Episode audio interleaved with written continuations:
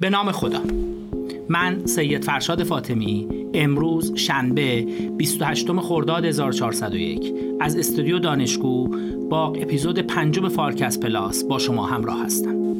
امروز قصد داریم به بحث امنیت غذایی بپردازیم. غذا به عنوان یکی از اساسی ترین نیازهای بشر همواره یکی از محدودیت های اصلی بشر بوده. بشر برای دستیابی به غذا جنگیده برای دستیابی به غذا مهاجرت کرده و برای به دستیابی به غذا جان خودش رو به خطر انداخت. روندهایی که در دنیا مشاهده میشه از جمله افزایش تدریجی جمعیت جهان کاهش منابع آبی در دسترس برای کشاورزی فرسایش شدید خاک و کم شدن کیفیت خاک در دسترس برای کشاورزی بشر. به همراه نگرانی هایی از جمله تأثیر دامداری با روش های موجود بر ایجاد گازهای گلخانه‌ای و در نتیجه اون گرمایش زمین. نگرانی های عمده ای را در مورد روند بلند مدت امنیت غذایی جهان ایجاد کرد. از سوی دیگه تغییر اقلیم در کنار روند برخلاف جهت جهانی شدن یا deglobalization و همراه روندهای کوتاه مدتی از جمله همهگیری کرونا و جنگ اوکراین نگرانی ها در مورد امنیت غذایی را تشدید کرد. هرچند که به نظر میاد خبرهای خوبی هم به واسطه پیشرفت های تکنولوژیک در تولید، فراوری و جلوگیری از ضایعات و تلفات غذا به گوش برسه. اینکه در این تعادل بین عرضه و تقاضا و نیروهایی که تلاش می‌کنن امنیت غذایی بشر را به خطر بندازند یا تلاش هایی که بشر می‌کنه برای اینکه امنیت غذایی خودش را در حد خانوار، جوامع محلی، کشورها و جهان تأمین کنه موضوعیه که امروز می‌خوایم با کارشناسان محترم برنامه آقای دکتر اسکندر زند و آقای دکتر محمد حسین امادی به اون بپردازیم. آقای دکتر زند به عنوان اولین سوال وقتی ما از امنیت غذایی صحبت می‌کنیم یه تعریف اولیه که به ذهنمون میاد اینه که دسترسی پایدار آهاد جامعه به یه سبدی از کالاهایی که نیازهای غذایی حداقلیش را البته با قیمتی که براش قابل تأمین باشه فراهم کنه. این تعریفی که به صورت خیلی اولیه ما ارائه میدیم تا چه حد به تعریف دقیق علمی امنیت غذایی نزدیکه؟ و آیا شاخصهایی هم برای اندازهگیری امنیت غذایی تعریف شده تو محیط های علمی؟ ما راهنمایی بفرمایید. قبل از اینکه تعریف بکنم یه دو تا جمله عرض بخونم که انسان ها معمولا پنج تا نیاز اصلی دارن. آب، هوا، غذا، مسکن و تعامل. این پنج تا. بنابراین غذا یکی از پنج نیاز اصلی بشره و به قول هست مولانا میگه آدمی اول اسیر نان بود چون که قوت نان بنای جان بود. گر به نادر گشت مستقنیز نان طالب جا هست و شاعران. این یعنی اهمیت در واقع غذا را میرسونه. حالا با توجه به اهمیت غذا یه تعریفی اگر بخوایم بکنیم حالا تعریف شاید مثلا فا مقداری هم بومیش بکنیم. در واقع امنیت غذایی زمانی به دست میاد که همه مردم اولا همه مردم همواره این در تمام زمانها به غذای کافی سالم و مغذی دسترسی فیزیکی و اقتصادی داشته باشند برای اینکه بتونن یه زندگی شاد و سالمی رو تجربه بکنن. که البته حالا در فرهنگ ما یه ترجیحات غذایی هم معمولا تعریف داره که در هر جایی معمولا ترجیحات غذایی یک چیزی هست. مثلا برای ما ترجیحات غذاییمون این هست که چی باشه؟ حلال باشه. بنابراین نمی‌تونیم بگیم اون حد اقل نیاز. نه. امنیت غذایی باید تمام این مقول در واقع این را در خودش جای بده. حالا به همین دلیل امنیت غذایی چهار رکن داره. یه رکنش این است که فراهم باشه غذا. معمولا ما در کشورمون به اندازه مثلا 130 درصد مردم ما غذا را تامین کردیم عمدتا. ولی ما این مقوله الان داریم در جهان به نام حاکمیت غذایی. حاکمیت غذایی این هست که مثلا یه کشوری مثل امارات امنیت غذایی داره ولی غذا رو داره عمدتا وارد می‌کنه. در مسئله حاکمیت غذایی این هست که شما غذا رو چقدر خودت دارید تولید می‌کنی. مثلا کشورهایی که تا حدودی 80 درصد نیاز غذاییشون رو خودشون تولید می‌کنن حاکمیت غذایی هم دارن. ما در قوانین بالادستیمون در کشور مسئله حاکمیت غذایی برامون مهمه و تاکید شده به خصوص قانون اساسی پس یه بود امنیت غذایی فراهمیه. آیا اگر غذا فراهم بود امنیت غذایی تامین نه. گاهی خدا دقت کرده باشید مثلا ما یا شاید گاهی خودم بعضی مسئولین میگن الحمدلله همه مواد غذایی تامین شده در بازار هست و مشکلی از نظر تامین نداریم. بله این یک بود امنیت غذایی است که فراهمیه. بود دوم امنیت غذایی این است که بعد از اینکه غذا فراهم بود مردم هم دسترسی فیزیکی داشته باشن هم دسترسی اقتصادی یعنی قدرت خرید داشته باشن. حالا در خیلی از کشورهای دنیا معمولا دسترسی فیزیکی زیاد مشکل نداره غیر از مثلا بعضی کشورهایی که کوهستانی هستن و اینها. ولی بود بعدی دسترسی اقتصادی. حالا باز شاخصش چیه؟ این که شما معمولا مثلا باید حد اکثر 15 تا خیلی زیاد باشه 20 درصد هزینه های شما بیشتر صرف غذا نشه. بنابراین مسئله بعدی هم پس این هست که بعد از اینکه غذا فراهم بود غذا در دسترس باشه. خب آیا اگر غذا در دسترس بود امنیت غذایی فراهم نه. یه بود دیگه داره. اون بودش این است که سبد غذایی شما یه ترکیبی داشته باشه که تمام نیازهای شما در اون فراهم بشه. یعنی الگوی غذای الگوی مناسبی باشه. به اندازه کافی کربوهیدرات به اندازه کافی قند میوه به اندازه کافی لبنیات سبزی با یه نسبت مناسبی بتونی چیکار بکنی؟ اینا رو مصرف بکنی. خب آیا اگر اینم تعمین بود امنیت غذایی فراهم؟ نه. اینا با سالم باشه. یعنی اینها مهم این است که این موادی که شما می‌خوری از یک سلامتی هم برقرار در واقع برخوردار باشید. حالا آیا اگر اینها برقرار بود امنیت غذایی برقرار نه. یه شاخص دیگه است. اینکه این امنیت غذایی باید ثبات داشته باشه و پایداری. ثبات یعنی چی؟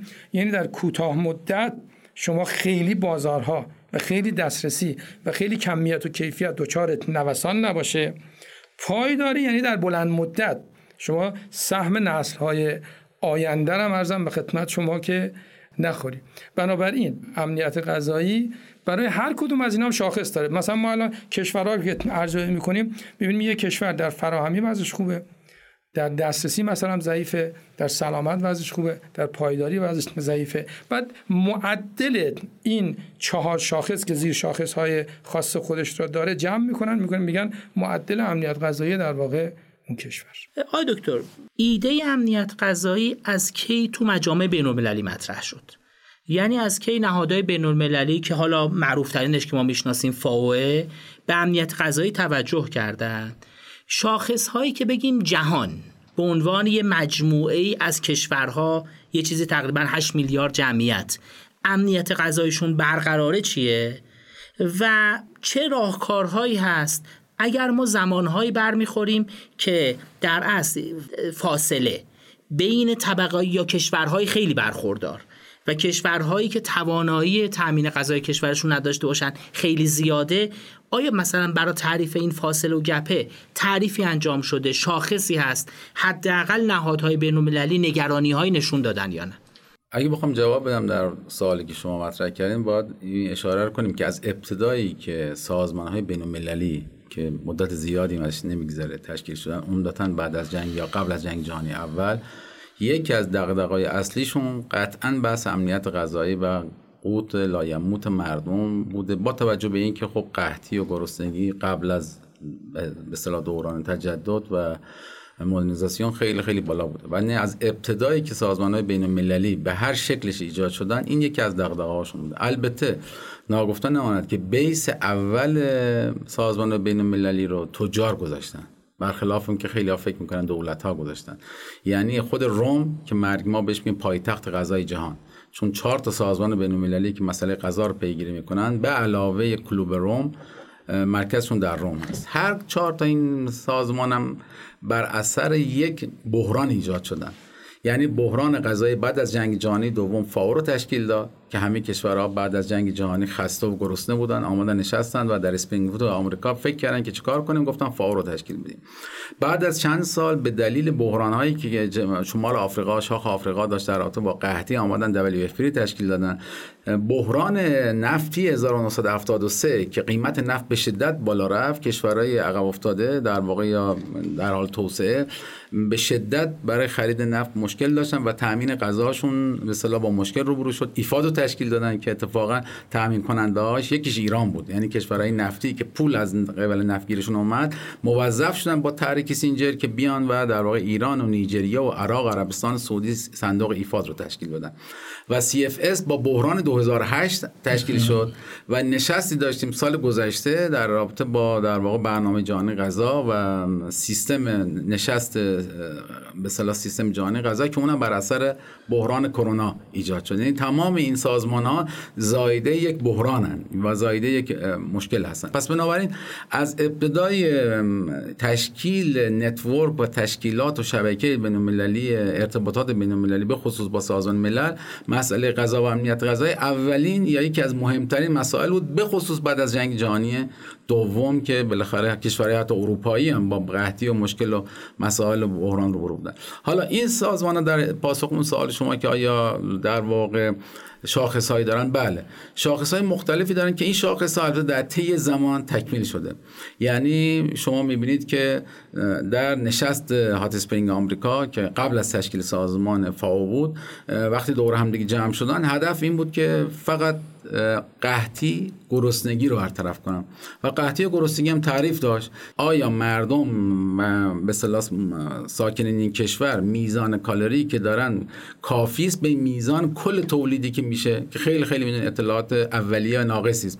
یعنی کل گندمی که مثلا یا کالری که در یک کشور مثل ایران تولید می‌شد تقسیم بر جمعیتش آیا اون میزان کالری رو تامین می‌کنه یا نه؟ این در واقع شاخص بسیار اولیه و ابتدایی بود که خب قطعا همونجور که آقای دکتر زندم توضیح دادن. این مسائل اول تکمیل شد که غذا فقط کالری نیست انرژی نیست فقط بلکه پروتئین هست و کل مینرال ها مواد معدنی و امثال هم.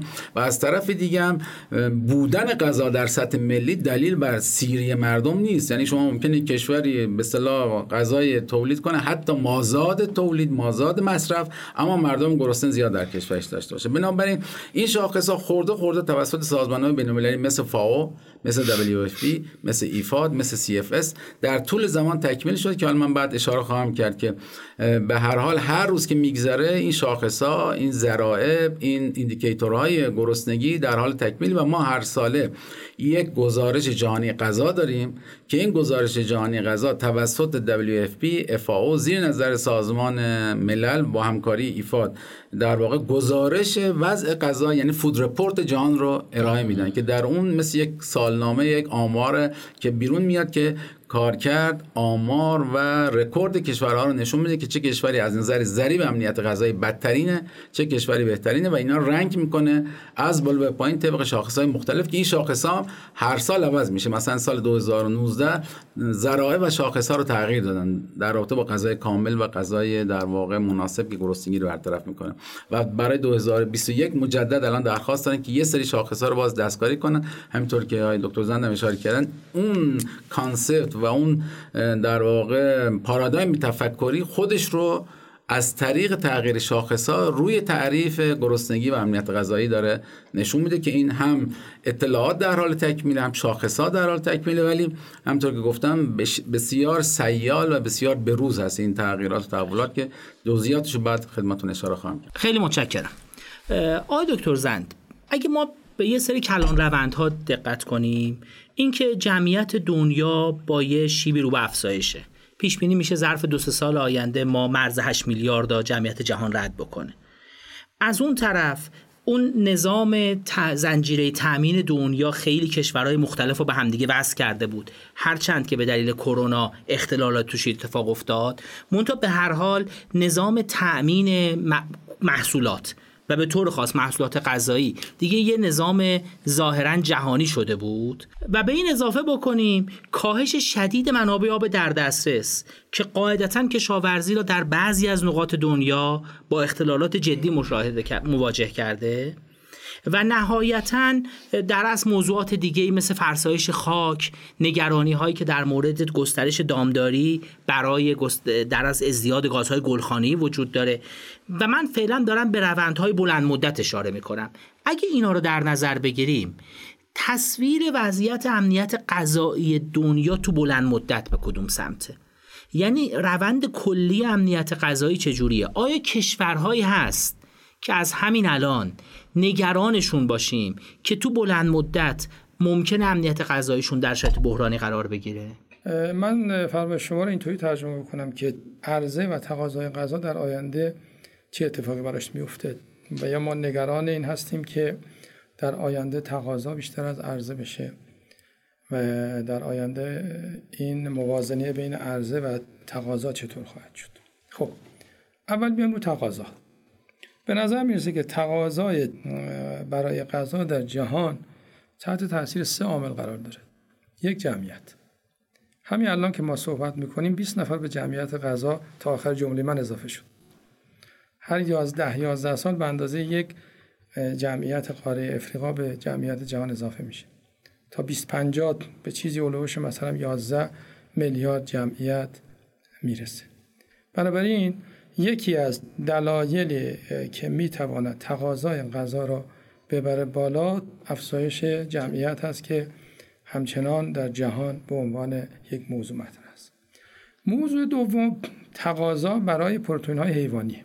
حدودا 3 میلیارد نفر در جهان دارن تلاش می‌کنن که پروتئین بیشتری مصرف کنن. سرانه مصرف افراد یعنی هم جمعیت میره بالا هم سرانه مصرف اضافه میشه. ما در 50 سال گذشته سرانه مصرف دو برابر شده. یعنی میفرمایید که وضعیت اقتصادی عموم دنیا داره بهبود پیدا می‌کنه به همین خاطر پروتئین بیشتر مصرف بله. می‌کنه. تقاضا برای پروتئین به خصوص حالا پروتئین های حیوانی که در زنجیره دوم به اصطلاح غذایی هست داره بیشتر میشه. این هم باعث میشه که تقاضا باز چی بشه؟ بره بالا.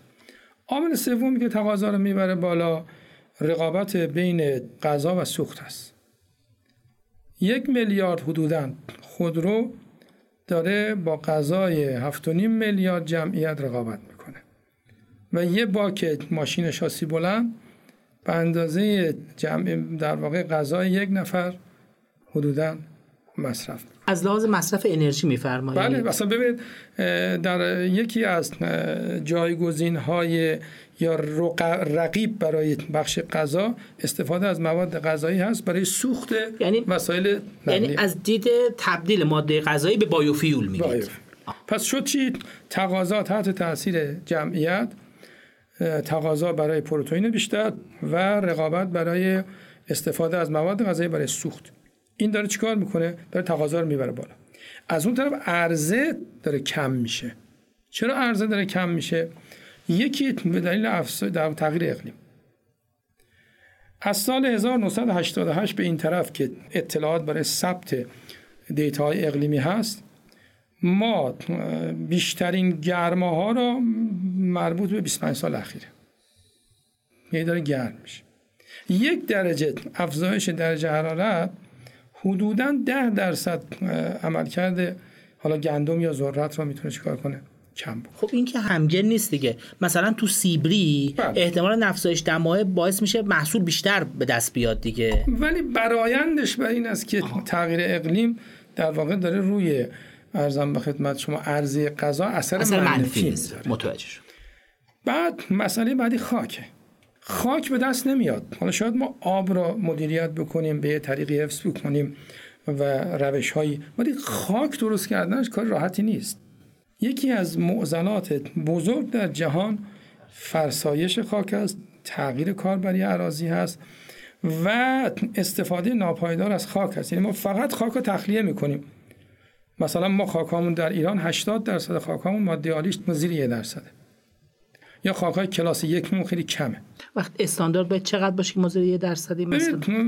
حداقل بالا یک درصد. می‌دونی؟ زیر یک درصد که گویا نیم و به پایینه. یعنی, یعنی خاک درونش مواد غذایی نیست. یعنی بالا یک شد میشه خاک حاصل خیز میره به سمت حاصل. اگه خاک ماده عالی نداشته باشه یعنی ماده غذایی نداره ما باید کود مصرف بکنیم. بنابراین مشکل خاک ما فرسایش است تغییر کاربری است تخلیه شدن خاک است. خاک هم که مواد غذایی نداشته باشه اون غذایی هم که تولید میشه مواد غذایی نداره. برای اون غذای مغذی نیست. شما غذای سالم باید از خاک سالم و مسئله بعدی آلودگی خاک. به فلزات سنگین. خب و عرض شود خدمت شما در خصوص همین تغییر کاربری من آماری عرض بکنم خدمت شما که ما در 15 سال گذشته نزدیک 3 میلیون هکتار از بهترین جنگل ها و مراتعمون رو تغییر کاربری دادیم. حالا تغییر کاربری از اراضی در واقع زراعیمون به مسکونی هم و یا سایر تغییر کاربری هم جای خودش داره که عدد رقم های متعددی هست رقمش بماند. پس عامل دومی که باعث میشه که ارزی غذا کم بشه کم توجهی به خاکه. و اما عامل سوم که عامل بسیار مهمی از آبه. آب در جهان داره چون تحت تاثیر تغییر اقلیم هست دیگه. داره روز به روز وضعیتش وخیمتر میشه. کماکان که می‌بینیم که حالا یه زمانی بود می‌گفتن جنگ آب جنگ آبم نتیجه جنگ غذاست که حالا داره اتفاق میفته ما مثلا در کشور خود بود ایران صد و حدودا سی میلیارد متر مکعب از ذخایر آبیمون برداشت کردیم. سالی پنج میلیارد هم داریم اضافه برداشت می‌کنیم. یعنی ماهی مثلا 400 میلیون متر مکعب داریم هر که اضافه برداشت می‌کنیم. بنابراین سه عامل پس میشه عاملی که عرضه غذا رو کم می‌کنه. یکیش تغییر اقلیمه یکیش استفاده نامناسب از خاک و یکم کمبود آب. سه عامل داره در واقع عرضه رو می‌کشه پایین سه عامل هم داره تقاضا رو می‌بره بالا. این هست که این چی میشه؟ عرضه و تقاضا از این حالت به این حالت در میاد. عرضه و تقاضا داره به هم می‌خوره. و بنابراین ما باید نگران آینده باشیم. البته این نگرانی در ادوار مختلف تاریخ بوده. حالا از مالتوس که شروع بله. شد به اینکه بالاخره روند رشد جمعیت و آینده غذا چه اتفاقی میفته و اون پیش بینی مالتوس درست از کار در نیامد به دلیل تکنولوژی رو اون بعدا بحث می‌کنیم. ولی آنچه که داره اتفاق میفته توازن عرضه و تقاضا داره پیش بینی میشه که به ما در عین حال از اون طرف یه پیشرفت‌های فناورانه داره اتفاق میفته غذاهایی که دستکاری ژنتیکی شدن که حالا نمی‌دونم از لحاظ سلامت ممکنه محل بحث باشن منتها غذاهای دستکاری ژنتیکی شده. کشاورزی بدون نیاز به خاک و کشاورزی که تو ارتفاع و یا مثلا خود موضوعی که ما داریم تحت عنوان در از گوشت های مصنوعی اینجور موارد آیا چشماندازی هست که عرضه رو به طور قابل توجهی کمک کنن که در از یه مقداری تر... کفه ترازو از اون طرف سنگین کنن؟ حتما هست. ببینید آینده بالاخره تکنولوژی های متنوع و متعددی داره میاد و همونطور که پیش های مالتوس در واقع به واقعیت نپیوست این نگرانی ها هم قطع به یقین یه بخشیش توسط تکنولوژی برطرف میشه. منتها باید ببینیم که آیا همه کشورهای جهان می‌تونن از این استفاده بکنن یا نه؟ بعضی از کشورها از این استفاده می‌کنن و بعضی از کشورهایی که نتونن استفاده کنن اینجا به ضررشون در واقع تموم میشه. یه نکته. نکته بعدی هم این هست که ببینید کشاورزی داره وارد نسل جدید میشه. کشاورزی الان ما وارد در جهان داریم وارد کشاورزی نسل چهار میشیم. کشاورزی نسل اول کشاورزی سنتی به ده سال قبل برمیگرده. کشاورزی دوم کشاورزی صنعتیه که از عصر صنعتی شدن 200 سال قبل به این طرف. کشاورزی سه کشاورزی دقیقه که وقتی کشاورزی صنعتی پیامدهای به خصوص آثار در واقع آلودگی ها و حجماش به محیط زیست بارز شد کشاورزی دقیق مطرح شد که ما بتونیم نهادها را دقیقتر استفاده کنیم مکانها را بهتر انتخاب بکنیم. امروز کشاورزی نسل چهار است به نام کشاورزی در واقع هوشمند. که در کشاورزی هوشمند ارزم به خدمت شما که تکنولوژی افزایش پیدا می‌کنه های تک میشه. و یه نکته که ما باید توجه بکنیم ارزم به خدمت شما که یه سری از محصولات هستن که اینا رو مثلا میشه برد تو گلخونات. ما در آینده پلان فکتوری خواهیم داشت. من اینا تو هند خود تو هلند خودم دیدم. یعنی کارخونه تولید هست. کارخونه تولید شما از اون طریق از اون طرف مواد غذایی را حساب شده لوله کشی می‌کنید میاری پای گیا. آبم حتی از سقف جمع می‌کنید آب بارندگی را. هر شود خدمت شما در حرارت هم می‌تونید از ژئوترمال یعنی در حرارت از پایین زمین به حالا به طریقی در واقع بالانس حرارتی بکنیم LED در داخل تاج پوشش گیاه می‌ذارن. سه و دو تزریق می‌کنن. اصلا کارخونه است. چطور شما در کارخونه از یه طرف مواد می‌زنید تو تولید میاریم ما پلان فکتوری ها رو در آینده خواهیم داشت. و خب برای خیلی از محصولاتی که می‌تونن برن تو گلخونه می‌تونن برن تو پلان فکتوری در آینده اونها بخش زیادی از نگرانی های ما رو حل می‌کنن. یه سری از محصولات هم می‌تونن جایگزین بشن. مثلا علوفه می‌تونه بخش زیادیش تا 40 50 درصدش با ضایعات با بقایات اینها جایگزین بشه. ما در گذشته محصول در واقع محصولی که مصرف می‌کردیم این ضایعات و بقایاش به صورت خطی دور ریز بود. ولی الان نه میفته توی چرخی ما در آینده خیلی از اینا می‌تونیم در واقع جایگزین بکنیم. یا خیلی از محصولات را مثلا علوفه ها را می‌تونیم با بقیه محصولات جایگزین کنیم. من مقاله خوندم کشاورزی در هزاره سوم. میگه کشاورزی در هزاره سوم شما میکرو ها و micro livestock ها آیندهشون در واقع پررنگه. micro plant ها, plant ها در واقع جلبک ها هستن. جلبک در آینده جای خیلی از محصولات می‌تونه بگیره. حتی جای بعضی از بعضی از پروتئین های که صرف دام ها خوراک دام میشه یا صرف خوراک انسان میشه. میکرو لیویستوک هم عمدتا حشرات هستن که قطعا در آینده اینها جایگاه بالایی خواهند داشت. ما در یک متر مکعب حد اکثر تولیدی که می‌تونیم مثلا با گوشت مرغ بکنیم یا حتی مثلا ماهی بکنیم از کن مثلا سی چل کیلویی هست. ولی در یک متر مکعب گاهی 80 تا 100 کیلو میشه پروتئین از حشرات تولید کرد. حالا اینا در بعضی از کشورها مصرف مستقیم داره بعضی از کشورها اینا صرف در واقع خوراک دام میشه. بنابراین محصولات جدید هم می‌تونه بیاد جایگزین بشه و بخشی از این نگرانی ها را در غذا جبران کنه یا گوشت های در واقع مصنوعی که حالا داره روش در واقع ساخته میشه. بنابراین پلان فکتوری محصولات جدید میکرولیوستوک ها میکرو پلان ها و خیلی از اتفاقات دیگه می‌تونه بخشی از اینا رو حل بکنه. ولی برای بعضی از محصولات مشخصا مثل گندم که اینها شاید توی گلخونه قابل انتقال به گلخونه نباشن و یا چیزی جایگزین اینها نباشه و اینا مجبوریم که در مزارع تولیدشون بکنیم حالا شاید افزایش بهرهوری و ارقام جدید بتونن به ما کمک بکنن. ولی اینها همچنان آیندهشون این هست که ما باید بیشتر به اینها در واقع ارزم به خدمت شما توجه کنیم و نگران اینها باشیم. ولی من خودم خیلی خوشبین هستم که علیرغم اینکه بالانس یا این توازن عرضه و تقاضا داره به هم می‌خوره تکنولوژی در آینده بتونه خیلی کمک ما خیلی متشکرم.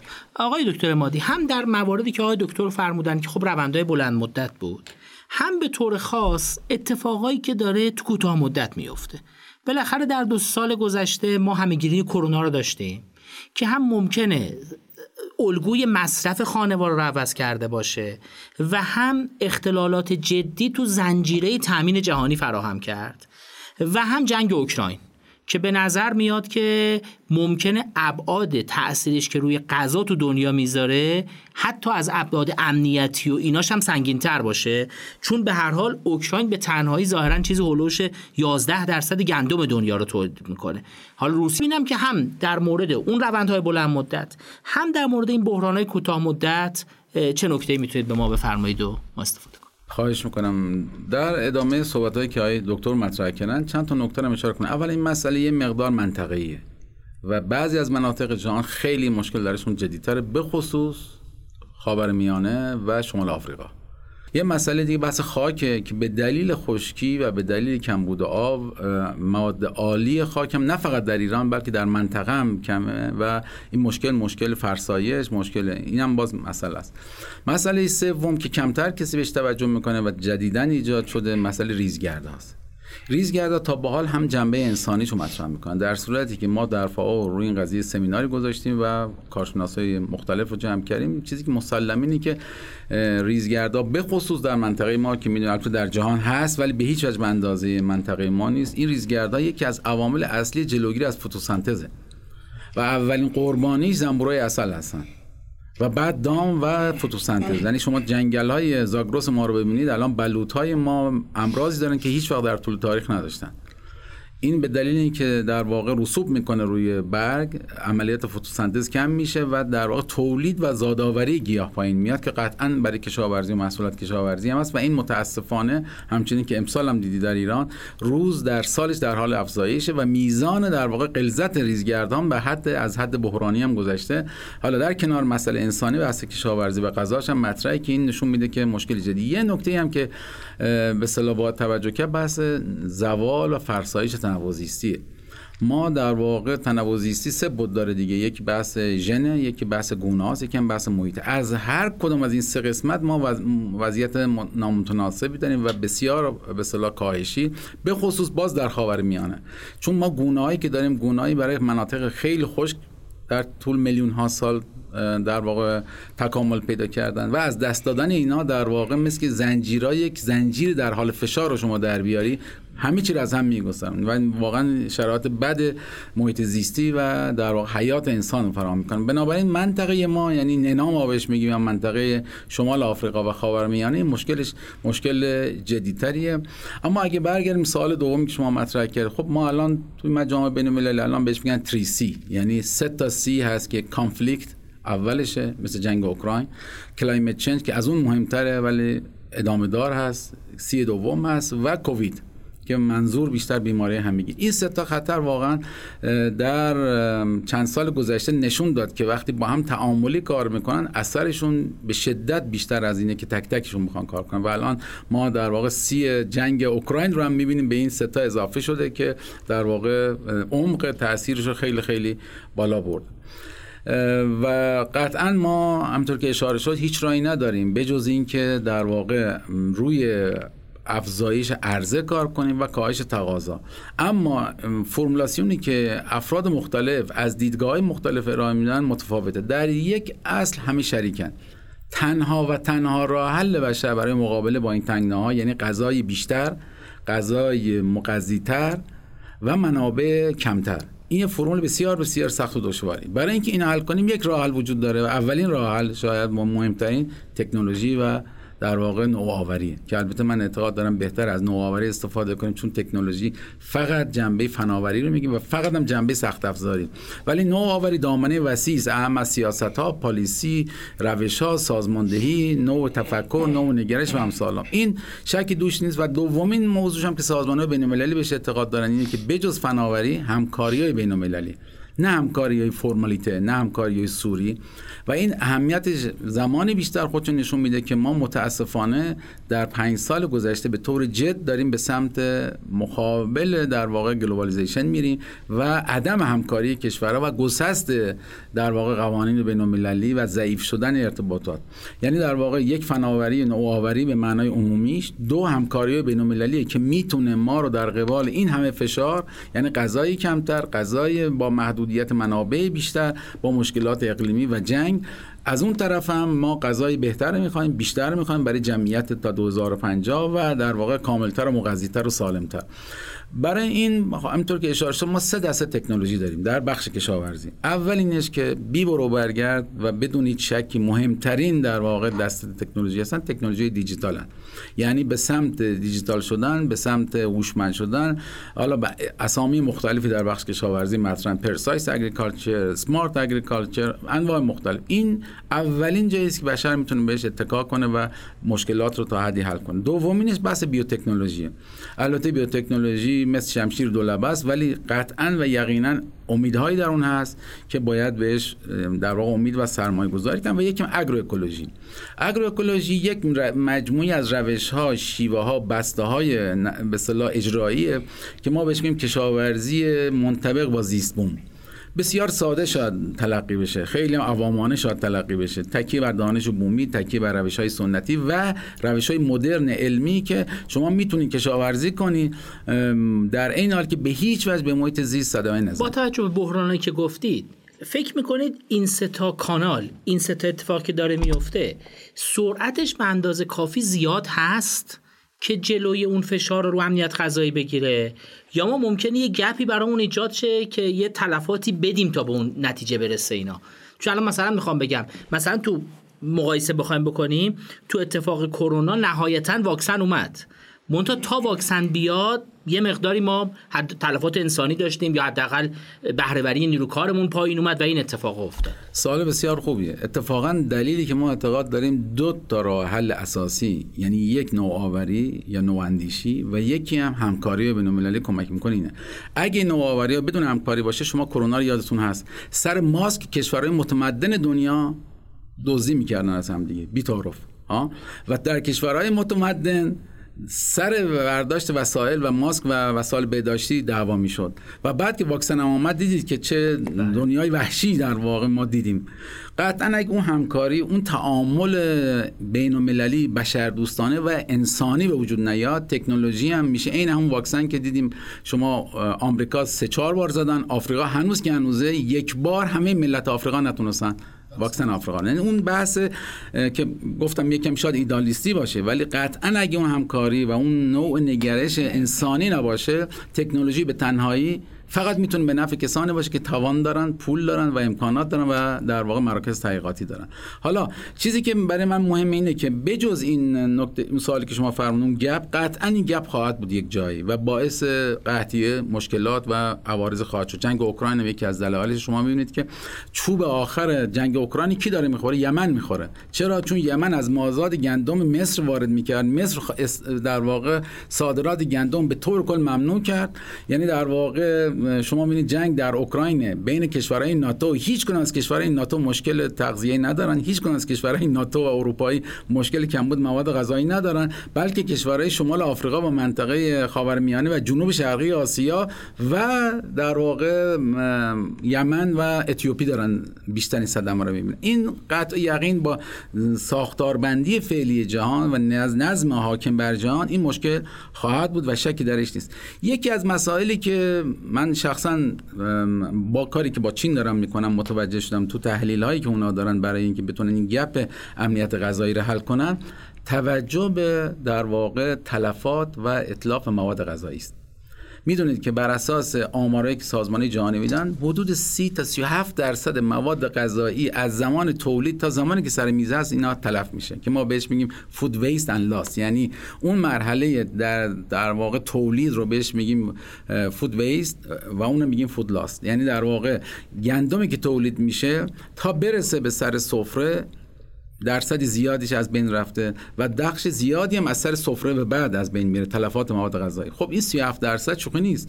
شما اگه بتونید اینو به 10 درصد کاهش بدید نه تنها ما به هیچ وجه مشکل تامین مواد غذایی نداریم بلکه مسئله اصلی مسئله توزیع و دسترسی و چیزه. یعنی شما الان در دنیا هم همین مواد غذایی که الان داره تولید میشه برای کل جامعه جهانی کافیه با یه درصد اضافه. مشکل کجاست؟ مشکل در تأمین نیست.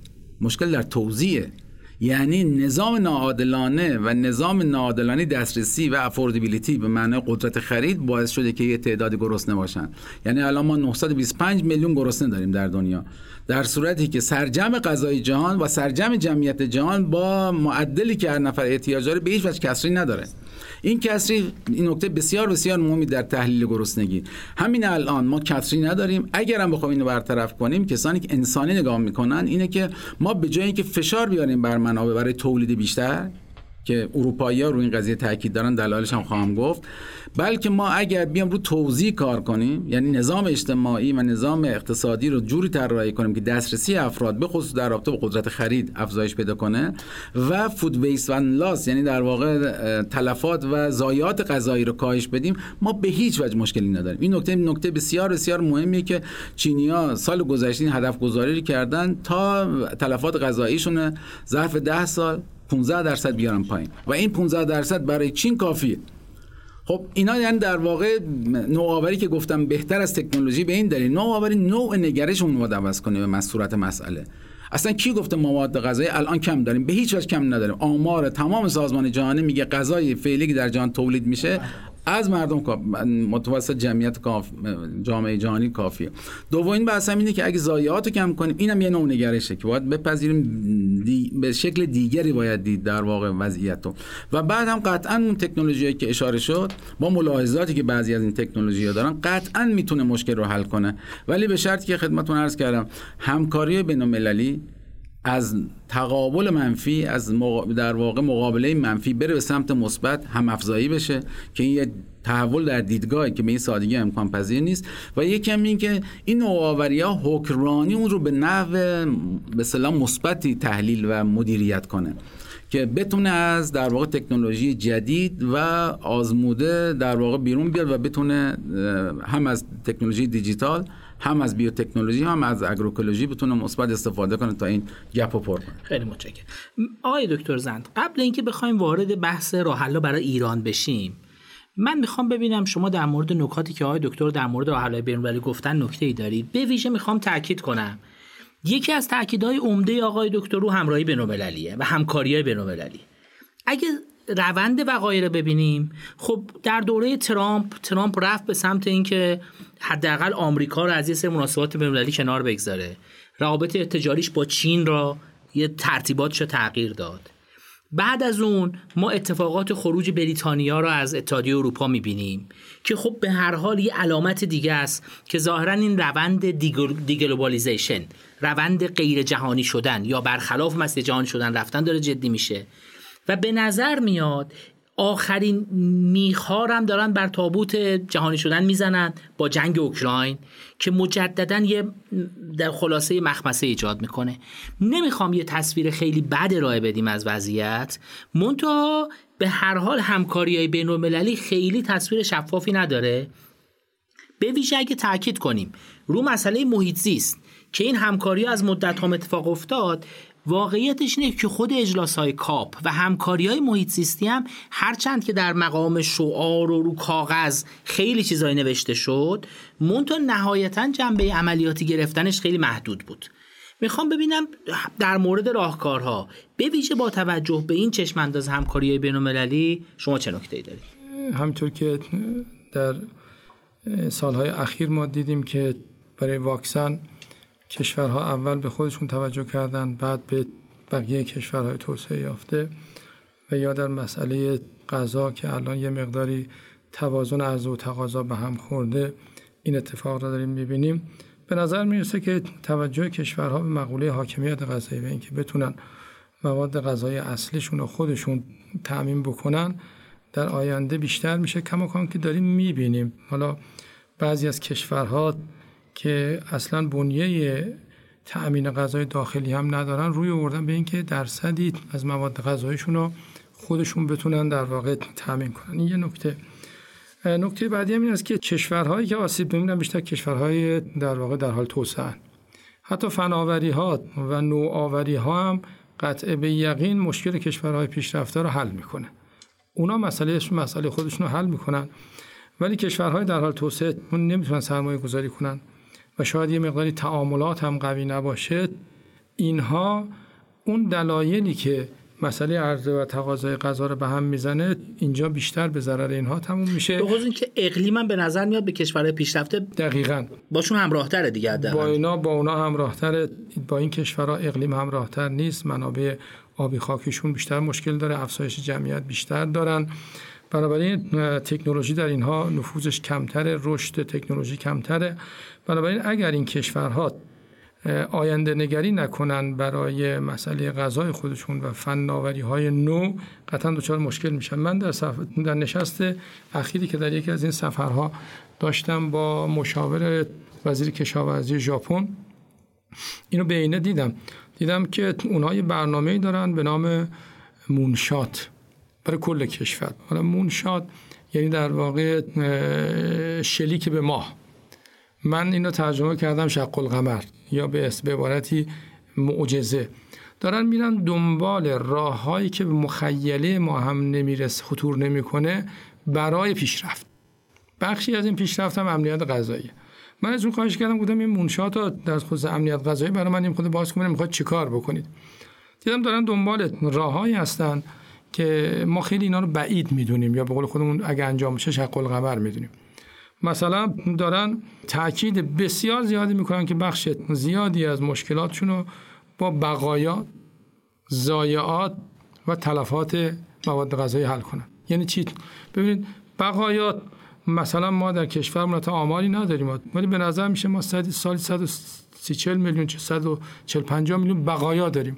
حالا بقایا از سرشاخه درخت گرفته تا برگ گرفته. تون تون بله. تا ارزم به خدمت شما که حالا کاه و ضایعات محصولات مختلف اون چیزی که در بقایای محصولات مختلف هست. این کشاورزی یا پروتئینی هم داخلش؟ همش. یعنی آنچه که به عنوان بقایاست. متوجه. علاوه بر بقایا ما چیزی به نام ضایعات. یعنی از سر مزرعه تا خورده فروشی. بهش میگیم ضایعات. ببخشید تلفات. از سر مزرعه. تا خورده فروشی بهش میگیم تلفات. حالا تو تو ماشین برای حمل و نقل توی سورتینگ اینا از, از خورده فروشی تا سفره و بعد از سفره هم میگیم ضایعات خب این حجم زیادی غذا میشه. یعنی ضایعات تلفات و بقایا.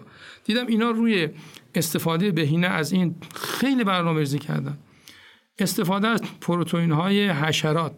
حتی یه برنامه ای رو دیدم دارن کار می‌کنن که بیان از موریانه استفاده بکنن. موریانه چوب می‌خوره. چوب های ضایعات چوبی رو بدن موریانه موریانه مصرف بشه موریانه بیاد پروتئین تولید کنه و یه خط تولید پروتئین از طریق پس موریانه. مخ... به فکر ما هم نمیاد اینها. که پروتئین برای مصرف انسانی. برای مصرف انسانی حیوانی دام تویور و یا بهنژادی استفاده کش در آبهای شور. به خصوص در ظرفیت های در واقع شورورزی خیلی دارن استفاده می‌کنن. یا مثلا از اون طرف خیلی حساب باز کردن اینکه اضافه مصرف رو کنترل کنن. ببینید ما جمعیت بالا 18 سالمون در دنیا 40 درصد چاقی دارن. در ایران 60 درصد چاقی دارن. خب همش قرار نیست که ما تولید کنیم. همین تولید هم اگه خوب مصرف بکنیم برای می‌بینیم که یه پکیجی دارن برای آینده قطعا اون مشکل خودشون حل می‌کنن. یه نکته از بکنم. ببین وقتی که یه چیزی برای ما مهمه من در دنیا می‌بینم. وقتی یه چیزی برای ما مهمه ما دو تا کار براش می‌کنیم. یکی خرجش می‌کنیم یکی بهش جایگاه میدیم. امنیت غذایی در خیلی از کشورها اولا بر امنیت دفاعی زیر ساخته مثلا در امریکا امنیت غذایی اولاست. بنابراین ما و یا کشورهای در حال توسعه باید امنیت غذایی رو به جایگاه ویژه بدن دو براش خرج کنن. کشورهای توسعه یافته هم جایگاه دادن هم دارن خرج می‌کنن. کشورهای در حال توسعه. اگر جایگاه ندن به امنیت غذایی و اگر خرج نکنن آینده امنیت غذایی که گره می‌خوره عمدتا با نوآوری همونطور که دکتر گفتن اینها را غافلگیر خواهد کرد. آقای دکتر زند با این توصیفاتی که فرمودید حالا تصویر امنیت غذایی جهان در وضعیت فعلی به چه ترتیبه؟ به خصوص اگه بشه یه سری با آمار و ارقام و تصویر کوتاه مدتونه مرا رو بدید ممنون میشه من قبلش خوبه که سطوح مختلف امنیت غذایی تعریف می‌کنم یه امنیت غذایی کامل داریم. یعنی غذا به اندازه کافی غذای مناسب دسترس هست. ما می‌تونیم بگیریم استفاده کنیم و زندگی خوبی داشته باشیم. یک امنیت غذایی متوسط هست. یعنی ما غذا داریم ولی آپشنی نداریم گزینه ای نداریم. همین غذایی که هست. انتخاب های متعدد نداریم. و یه امنیت غذایی در واقع ضعیف یا ناامنی غذایی داریم که گاهی اوقات گاهی اوقات هم یه وعده یا وعده های بیشتری غذا گیرمون نمیاد. بینا میگن ناامنی غذایی خب در سال 2019 اون سطح دوم که امنیت غذایی متوسط هست دو میلیارد امنیت غذایی متوسط داشتن و چیزی حدود مثلا 700 میلیون یا بالا مقداری بالا پایین اینا ناامنی غذایی داشتن. در سال 2021 یعنی دو سال بعد اون دو میلیارد شد نزدیک دو میلیارد و 400 این در ظرف دو سال 400 میلیون امنیت غذاییشون از مطلوب اومد شد متوسط. و اونهایی که امنیت غذایی ضعیف یا ناامن داشتن رسید به بیش از 900 میلیون. به عبارتی ما اگر سرجم بکنیم امنیت غذایی متوسط و ناامنی غذایی را از دو میلیارد و مثلا 700 سال 2019 رسید به چیزی حدود سه میلیارد و مثلا 300 یعنی حدودا 600 میلیون اضافه شد. به این اضافه شد در ظرف دو سال. و ما در سال 2019 8 درصد حدود 8 درصد جمعیت جهان ناامنی غذایی داشتن. در سال 2021 شد نزدیک ده درصد. در گزارش امنیت غذایی که امنیت غذایی جهان گزارش 2021 که دبیر کل فاو داد این اعداد ارقامی که عرض می‌کنم را منتشر کرد.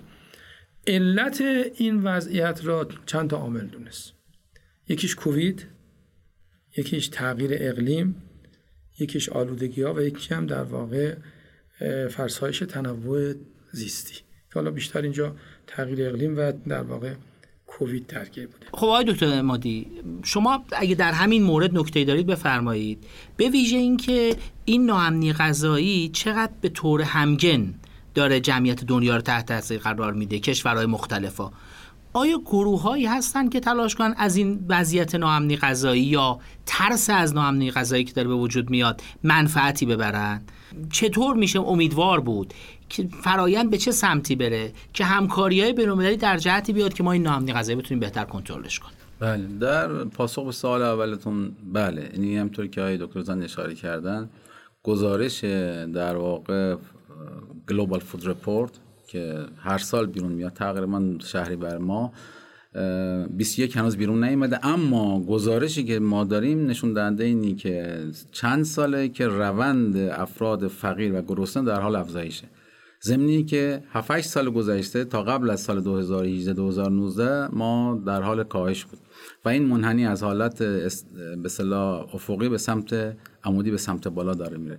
یعنی trend به قول معروف و گرایش گرایش اینه که تعداد گرسنگان و فقرا در جهان در حال قدر مطلق اون. که دلایلش هم که گفتن همون سه تا C از conflict و climate change و در واقع کووید اما مکانیزم این خیلی پیچیده است. این گزارش ایپس در واقع مرکز مشورتی که در رابطه با بحث مسائل در واقع محیط زیست و انسان کار می‌کنه اونم اینو تایید می‌کنه و یک سازمان دیگری که اخیرا CFS که هم کمیته جهانی امنیت غذایی نشون میده که یک اولا این گپ به شدت داره بین کشورها افزایش پیدا می‌کنه.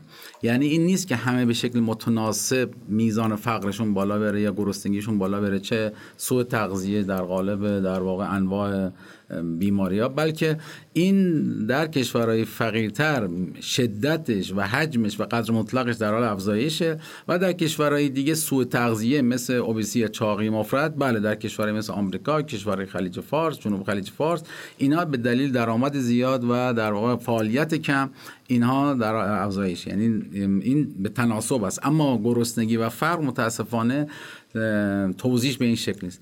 در ارتباط با خبر و جو و جریان گرسنگی خب بخشی از این اطلاعات واقعا اطلاعاتی که به دلیل اصل شفافیت جامعه جهانی باید داشته باشه و کار سازمان های بین مثل فاو و WFP همینه که آمار بده و اطلاعات بده تا مردم رو متوجه کنه اما این نکته باید توجه کرد و اون این که خبر گرسنگی خبر در واقع قحطی هیچ وقت برای کسانی که در تجارت هستن کسانی که دنبال خبر هستن چه اصحاب رسانه خبر بدی نیست.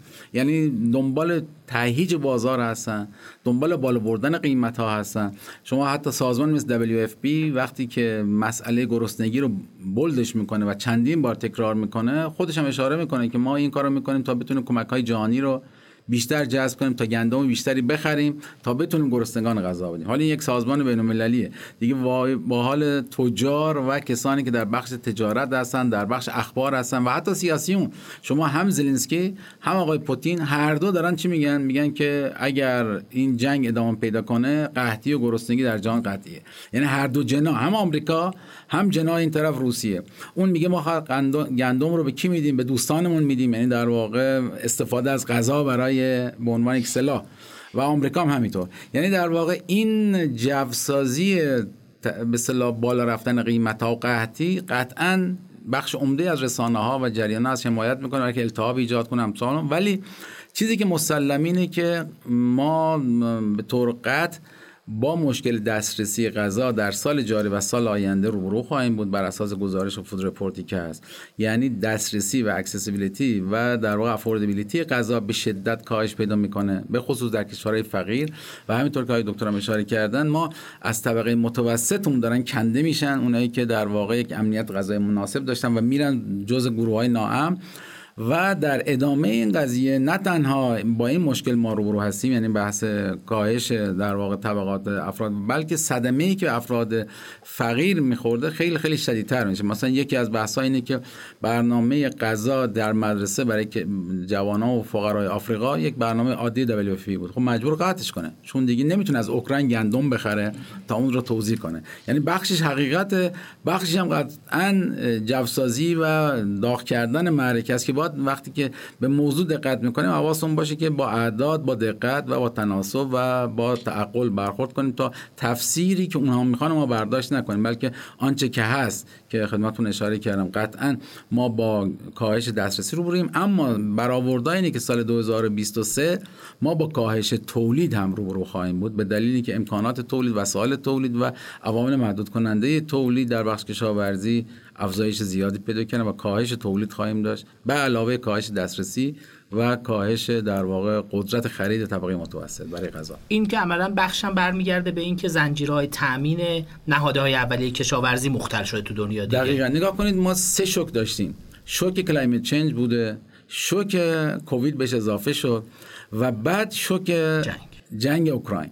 یعنی این سه تا شوک کاملا تقویت کننده هم دیگه بودن و ضربه هایی که بشریت خود الان خب می‌دونید شما خود آمریکا بالاتر از 8 8 درصد رشد در واقع تورم رو داره تجربه می‌کنه بله. انگلستان بالاترین تورمش در 40 سال گذشته بله. در تورم اروپا همینطور یعنی این بحران هایی که هست جنگ اوکراین هم در واقع این مسئله رو تشدید کرده و تاثیرش قطعا تصاعدی و افزایشی است. یعنی تاثیر یک به علاوه یک نیست دو ضرب در دو هست یعنی علاوه بر اینکه تورم که دارید میفرمایید ما در مورد متوسط شاخص قیمت ها میگی در حالی که تورم محصولات غذایی خیلی بالاتر بوده چه تو ایران چه تو جاهای دیگه دقیقاً مثلا. و این بحران در کشورهای فقیر به مراتب بیشتر از اروپا بوده. بله.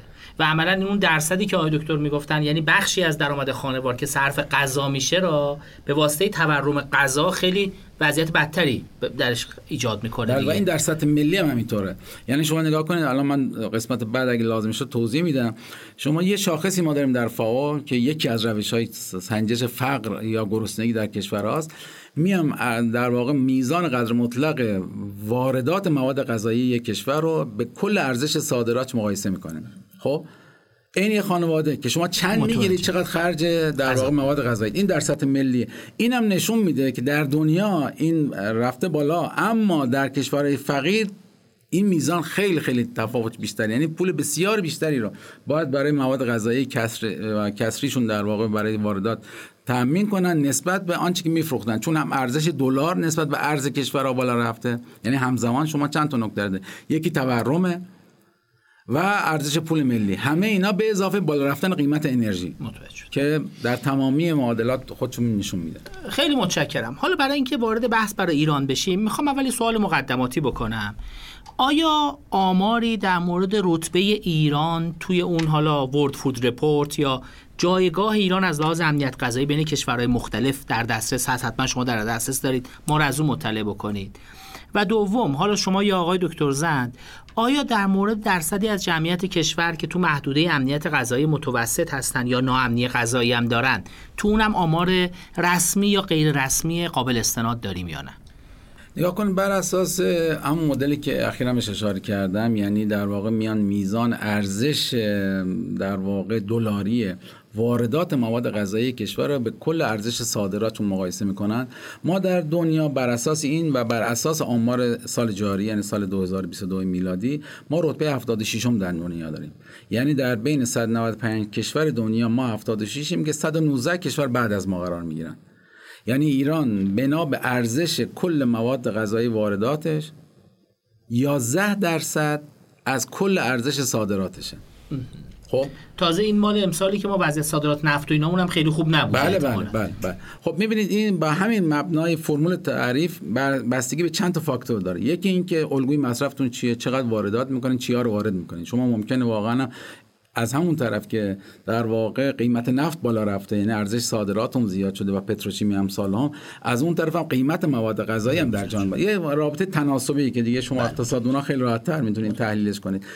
در رابطه این قضیه ما رتبه بدی نداریم. یعنی 76 م از 195 کشور دنیا و کشورهایی هستن که خیلی خوشنامتر از ما تو حوزه مختلف ولی بعد از این قرار می‌گیرن و بالعکسش پس بنابراین از این نظر آماری که قدرت خرید و قدرت در واقع نیاز به واردات رو نشون میده ما وضعیت بدی نداریم. از یه طرف دیگه ما کشوری هستیم که بسیاری از محصولات استراتژیکمون رو حالا خودکفا نیستیم که لازم هم نیست خودکفا باشیم چون واقعا بحث خودکفایی اصلا معنایی نداره در دنیای فعلی بلکه اقتدار غذایی و حکرانی خوب غذایی مهمه. از این بود ما در خیلی از محصولات البته ناگفته نماند که برای این محصولات هزینه زیاد محیط زیستی داریم میدیم. یعنی شما ما امسال مثلا یک میلیون تن هندونه صادر کردیم. یک میلیون تن. اونم نه تا آخر فصل زراعی تا دو سه هفته گذشته. خب ببینید یعنی در واقع با فشاری که منابع طبیعی میاریم که نباید به این اندازه باشه. اما از نظر متوسط میزان تولید مواد غذایی در کشورمون بنا به الگوی مصرفمون وضع بدی هم نداریم. طبقه بندی دیگری که فاو داره که خیلی پیچیده است که من اطلاعات برای شما میفرستم تو اون در واقع خیلی از پتانسیل تولید اون کشور رو نشون میده و قدرت خریدش رو به علاوه اینکه برای اینکه پایدار بمونه تا چقدر از این فشاری که منابع میاره منطقی است. از اون نظرم باز کشور ما تو منطقه یکی از کشورهایی که وضع خوبی داره. در منطقه و به طور کلی. یعنی وضعیت امنیت غذاییش نه قرمز نه نارنجی بلکه زرده. علت بیشتر اون زردی هم این که داره استفاده زیاد از منابع پایه مثل آب و خاک می‌کنه. ولی پتانسیلش رو داره اما نه دیگه بیشتر از این. یعنی ما در لبه تیغ داریم حرکت می‌کنیم که باید متوجه بلند مدت باشیم. من اینا رو از نظر کلی گفتم میگم فکر کنم آقای دکتر زن از نظر اطلاعات در واقع به روز وضعیت امنیت غذایی ایران در مقایسه با آقای بتونم کمک بیشتری کنم. آقای دکتر زن بفرمایید. بله از شود که خب ما امنیت غذایی ایران یه بخش مهمش برمیگرده به تولید و متولی اون هم در واقع بخش کشاورزی است. ما یکی از بخش های به نظر من موفقمون در چند سال گذشته از یک نظر کشاورزی بوده که در شرایط جنگ در شرایط تحریم در شرایط مختلف بالاخره کشور را بخش زیادی از امنیت غذایی تامین کرده. ما حدودا تا 80 درصد انرژی کشور را و تا حدود 87 درصد پروتئین کشور را در مقاطع ضریب خودکفایی داشتیم. البته این نوسان داشته ولی دارم اینو میگم. در واقع حد اکثراش میگم. این نشون میده که بخش کشاورزی ما در تأمین نیازهای داخلیمون در نسبت به سایر بخش همون بخش موفقی بوده و تونسته این فراز و نشیبا را پشت سر بذاره و تولید خوبی را در واقع برای جامعه داشته باشه. این نقطه قوت ماست که کشاورزی در این دهه های مختلف تونسته نقش پررنگی در فراهمی مواد غذایی و ما الان به طور خلاصه می‌تونیم بگیم که ما هولوش 80 درصد خودکفایی انرژی و پروتئین را در کشور داریم و برای اون 20 درصده حالا می‌بینید که چقدر داریم در واقع هزینه می‌کنیم و در واقع نگرانی داریم. این نقطه مثبت بود. نقطه ضعفش این است که خب بخش زیادی از این تولید ما منبع بنیان بوده. یعنی ما از منابع آب و خاکمون زیاد هزینه کردیم برای رسیدن به این خودکفایی به همین دلیل دو تا دیدگاه راجع به تولید بخش کشاورزی وجود داره. یه دیدگاه نقطه قوت رو می‌گیرن. میگن ما که تونستیم 80 90 درصد خودکفایی انرژی و پروتئین داشته باشیم می‌تونیم بیشتر هم داشته باشیم. می‌تونیم جمعیت بیشتری هم غذا بدیم. یه گروهی هم میگن که ما که اینقدر آسیب در این مدت به آب خاکمون خورده کشاورزیمون بیش از این نمی‌تونه توسعه پیدا بکنه و باید جمع بشه و کوچک بشه. من فکر می‌کنم هر دو گروه رو وقتی که میشینیم پای صحبتشون صحبتشون قابل شنیدنه. اون گروهی که میگن کشاورزی قابل ادامه نیست میگن اگر با همین سرمایه گذاری در بخش با همین شدت استفاده از منابع آب و خاک و با همین تخریب ها و با همین مقدار ضایعات و با همین ضریب مکانیزاسیون و با همین کم توجهی و حمایت از بخش کشاورزی اگر بریم جلو ما آینده خوبی نداریم. به نظر من درست میگن. یعنی با همین فرمون اگر بریم و به کشاورزی به ابعاد مختلفش توجه نکنیم ما آینده خوبی نداریم. ولی اون گروهی که ظرفیت های زیادی در کشاورزی می‌بینن و کشور را بسیار متنوع اقلیم های متنوع ارزم به خدمت شما که ظرفیت های انسانی خوب در اون می‌بینن و برای کشاورزی آینده خوبی متصور میشن اونها بحثشون به این است که اگر ما کشاورزی رو دانش بنیان بکنیم بهرهوری رو ببریم بالا از منبع بنیانی به دانش بنیانی حرکت بکنیم کشور ظرفیت بسیار بیشتر از این داره و اونها هم درست میگن. بنابراین ما بستگی داره که اون جمله که عرض کردم نگاهمون به کشاورزی چطور باشه. اگر برای کشاورزی هزینه بکنیم و جایگاه به اون بدیم ظرفیت کشاورزی ایران خیلی بیشتر از این هست و ما می توانیم بدون توسعه سطح بیشتر و حتی با آب کمتر در واقع استفاده بهتری بکنیم. خب ما چیزی اولوش مثلا سی درصد زایات داریم. این زایات می‌تونه زایات و تلفات. این می‌تونه 15 درصد برسه. ما خلای تولیدمون یعنی بین بیشترین تولید کننده و متوسط تولیدمون بین 40 تا 60 درصده. ما بهرهوریمون در آب می‌تونه در واقع خیلی بیش از این باشه. ضریب مکانیزاسیون اون خیلی می‌تونه بیش از این باشه. از همه مهمتر الگوی مصرفمون می‌تونه تغییر پیدا کنه. قرار نیست ما اینقدر روغن مصرف کنیم قرار نیست اینقدر شکر مصرف بکنیم. قرار است محصولات کم آببر مصرف کنیم ما الگوی غذایی قبلیمون هم کم آببر بوده. قرار نیست اینقدر در واقع برنج مصرف بکنیم. بیایم سراغ محصولات کم آببر. بنابراین از ظرفیت های مقفول می‌تونیم استفاده بکنیم و ارزم به خدمت شما که به وضعیت امنیت غذایی به مراتب بهتر از این برسیم. با دانش کردن امنیت غذایی و با دانش کردن تولید. خیلی متشکرم آقای دکتر. من تو این فاصله که شما صحبت می‌کردید من به سایت مرکز آمار مراجعه کردم. خواستم یه مقداری دیتایی که شما فرمودید بگیم که دقیقا وضعیتش به چه ترتیبه. الان تو سال 99 که آخرین سالی که آمار بودجه خانوار در اومده خانوار شهری ما 26 درصد در از هزینهش هزینه خوراک. خانوار روستایی تقریبا 40 درصد. یعنی با اون آماری که شما میگید مقداری فاصله داریم که فرمود بین 15 تا 20 درصد به نظر میاد نرمال باشه. باید دقت هم بکنیم. وقتی ما داریم میگیم خانوار شهریمون 26 درصد باید مطمئن باشیم تو 10 درصد فقیرترین مردم این عدد مسلما از 26 بالاتره. اگر اشتباه نکنم آمار بین 40 تا 50 میسته برای اون گروه و به همین ترتیب برای دهک های روستایی حالا می‌خواستم آقای دکتر مادی شما بفرمایید که فکر می‌کنید ما چه راه حلایی داریم؟ آقای دکتر یه مقدار رو های تکنولوژی و فناورانه صحبت کردن. شما هم در این مورد هم تو راه دیگه از دسته ای که خودتون فرمودید در قالب همکاری های بین‌المللی. به نظر میاد که هرچند که همکاری های بین‌المللی در سطح همه کشورها دچار ضعفی شده احتمالا دنیا به سمت تشکیل کلوب هایی میره.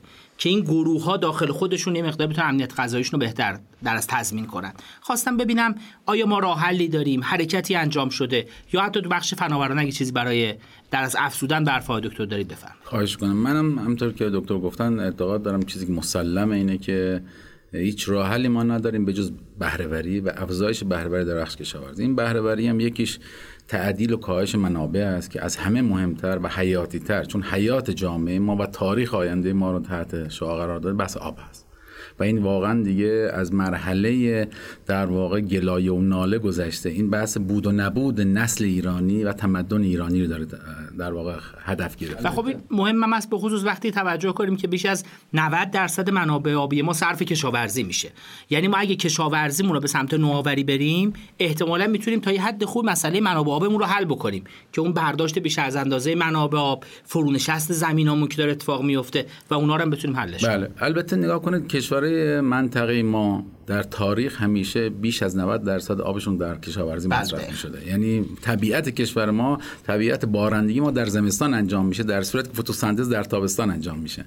و هدف در واقع آبندوزی بوده. اصلا کشاورزی بیشتر از که کشاورزی باشه آبندوزی بوده.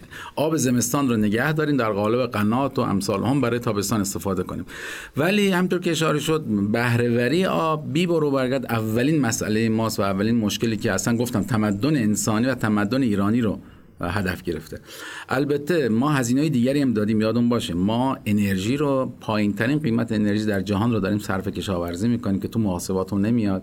و ارزون ترین نیروی انسانی رو هم داریم در رابطه با فعالیت کشاورزی به کار می‌بریم. نه تنها ایرانیا بلکه میلیون ها نفر افغانی که در ایران دارن کار می‌کنن اینا هم در واقع با قیمتی الان یه چیز 7 دلار در روز حد اکثر دارن کار می‌کنن. در صورتی که بازار جهانی 7 دلار تا 9 دلار در ساعت خب این در واقع هزینه های ناگفته ای که ما داریم میدیم و ما بهش میگیم هیدن در واقع کاسته و محیط زیست هم مسئله تنوع زیستی هم داریم از دست میدیم که خیلی مسئله مهمی مسئله خاک رو که اشاره کردن.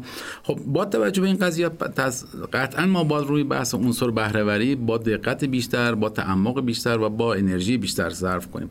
حالا راه حل که در کنار این مطرح میشه اینه که روی الگوی مصرف هرچند به شکل عوامانه داریم از استفاده می‌کنیم و فکر می‌کنیم مثل تغییر فرهنگ و مهندسی فرهنگی اینجور چیزی نیست. کار می‌بره.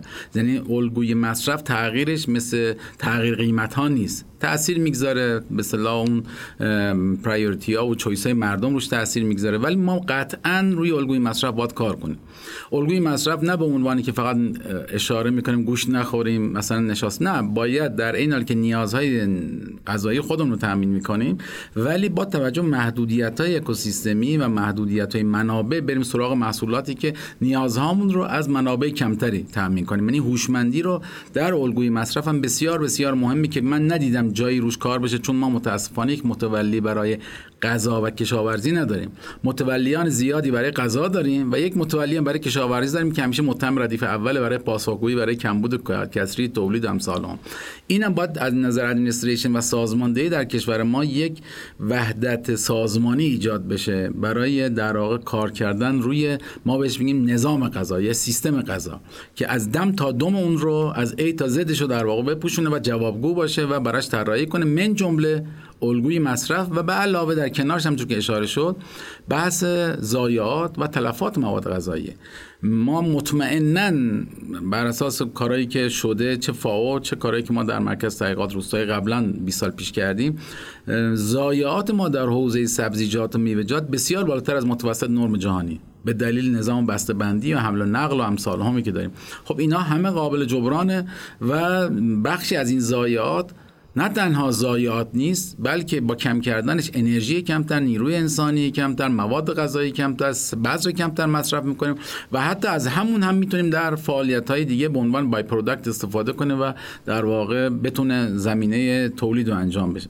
یه نکته بسیار مهمه و اونه که امنیت غذایی شاید اشاره نشد تو این قسمت تا به حال و اونم اینه که اون مسئله دسترسی چه فیزیکی چه مالی مردم به غذاست که امنیت غذایی رو در سطح خانواده تعیین می‌کنه. یعنی ما یک امنیت غذایی ملی داریم سرجم تولید بر اساس تقسیم بر سرجم 84 میلیون جمعیت.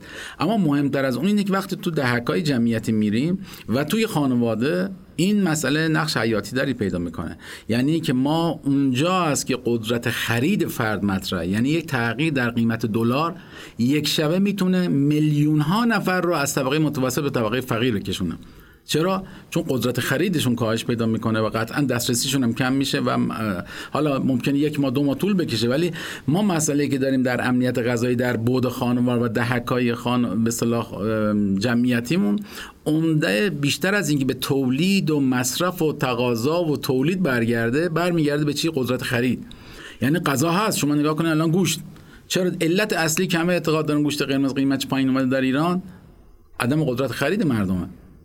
در یک دو ماه اخیر میفرد بله بله. یعنی در یک دو ماه اخیر. یعنی منظور یا لبنیات. یعنی اینه که در واقع مسئله امنیت غذایی در خانواده رو و فقر رو و گرسنگی رو در واقع ممکن کرده و در واقع هدف قرار داد بنابراین ماکرو اکونومی و اقتصاد کلان و تقسیم منابع و در واقع درآمدهای خانواد اون مسئله بسیار بسیار مهمتری در حوزه فقر و گرسنگی. تا فقط صرفا بریم سراغ تولید که تولید بیشتری داشته باشیم و بهره بیشتر کنیم که قطعا قطعا باید کار انجام بشه به خصوص در حوزه بهره بنابراین من اعتقادم اینه که این رو باید در اقتصاد کلان دید و قطعا باید برای جلسه دیگری گذاشت چون مسئله گرسنگی و فقر و امنیت غذایی و اقتدار غذایی بهتره بگیم. یه بحث ملیه. و بعد یه مسئله در واقع طبقاتی و بعد مسئله خانوادگیه که به آینده و بهداشت و سلامت جامعه برمیگرده. و مطمئنا اون بحث اقتصاد کلانش خیلی خیلی نقش مهمی داره. اما در حوزه کشاورزیش همطور که اشاره شد امنیت غذایی و به دست آوردن در واقع یک حکمرانی خوب غذایی قطعا نیازمنده که ما رو عنصر بهرهوری کار کنیم و تکنولوژی مطمئنا در کنار همکاری بین المللی نقش اساسی داره روی این قضیه که البته ما متاسفانه به دلیل نه تنها مسائل مرتبط به این سه تا سی که مطرح شد یعنی به تغییر اقلیم و به کووید و, و conflict مسئله در واقع sanction هم داشتیم. یعنی تحریم ها یکی از مسائل اساسی بوده که تاثیر گذاشته روی امنیت غذایی روی استفاده زیاد از منابع پایه. یعنی وقتی که شما گندم تحت تحریم قرار می‌گیره مجبور به هر قیمتی شده تولیدش کنید و هر هزینه ای رو من جمله هزینه آب و امثال هم رو هم بدید این رو هم در واقع مزیت و شرایط ما رو هم بسیار پیچیده‌تر کرده که لازمه برای تحلیلش یه مقدار جامعتر و سیاسی اقتصادی ببینیم نه تنها صرفا اقتصادی و تولیدی. در تکمیل فرمای شما اتفاقا دو تا از شاخصهایی که ما تو اقتصاد برای محاسبه فقر به کار می‌بریم به صورت گسترده یکی شاخص کالریه که در از میزان پولی که افراد باید داشته باشن که حداقل کالری مورد نیازشون تامین کنن و یکی دیگه اون شاخص یک دلار یا دو دلار در روزه که اونم پای اولیش نیازهای بیسیک عملا غذا هست. حتما باید توی بررسی دیگه به این بپردازیم. من خواهش می‌کنم آقای دکتر زنده دکتر مادی هر نکته‌ای برای جنبندی و تکمیل دارن بفرمان. برای خود من خیلی بحث آموزنده بود. آقای دکتر اگه نکته خیلی متشکرم. از سپاسگزارم.